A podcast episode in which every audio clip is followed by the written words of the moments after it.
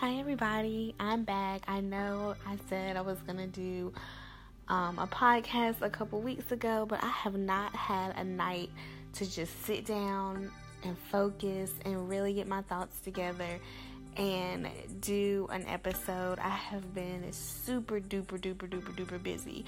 So tonight I finally got a chance to um, sit down and gather my thoughts and just share with you guys with how I have chosen to stay positive. I will be honest. I haven't always been the most positive person um, in the world, but I have learned um, that it is crucial, it's vital to change your way of thinking to a more positive um, way because being negative is not healthy. So, I'm just going to share with you a few ways and a few things that I do um, in the way that I think that helps me to stay more positive. So, the first thing that I do is I put all my hope and faith in God. That is my personal belief. Um, you can to whatever higher power or being or you know whatever you believe in that is your choice.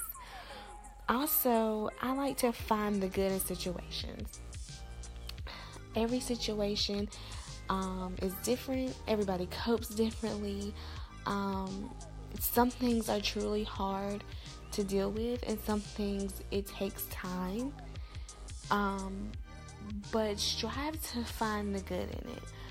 Um, for instance uh, if you lost your job and you don't have any money, you know, use, even though you need money, and I'm, you know, I wouldn't wish anybody to go through something where they're struggling, don't have any money, but try to find the good in that. Okay, I don't have a job, so let me use this time to do something positive.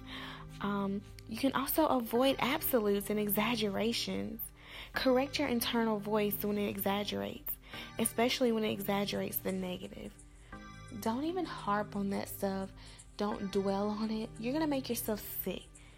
And stress makes you sick and it's not healthy. And halt negative thoughts immediately. Why accept it? Like, don't even accept it. Like, if a thought, excuse me, if a negative thought comes in your mind, says, you know what? I'm not even entertaining it. You know, it's not going to consume me, it's not going to overcome me. I hope these help you, and I hope you guys have a wonderful night tonight. Good night.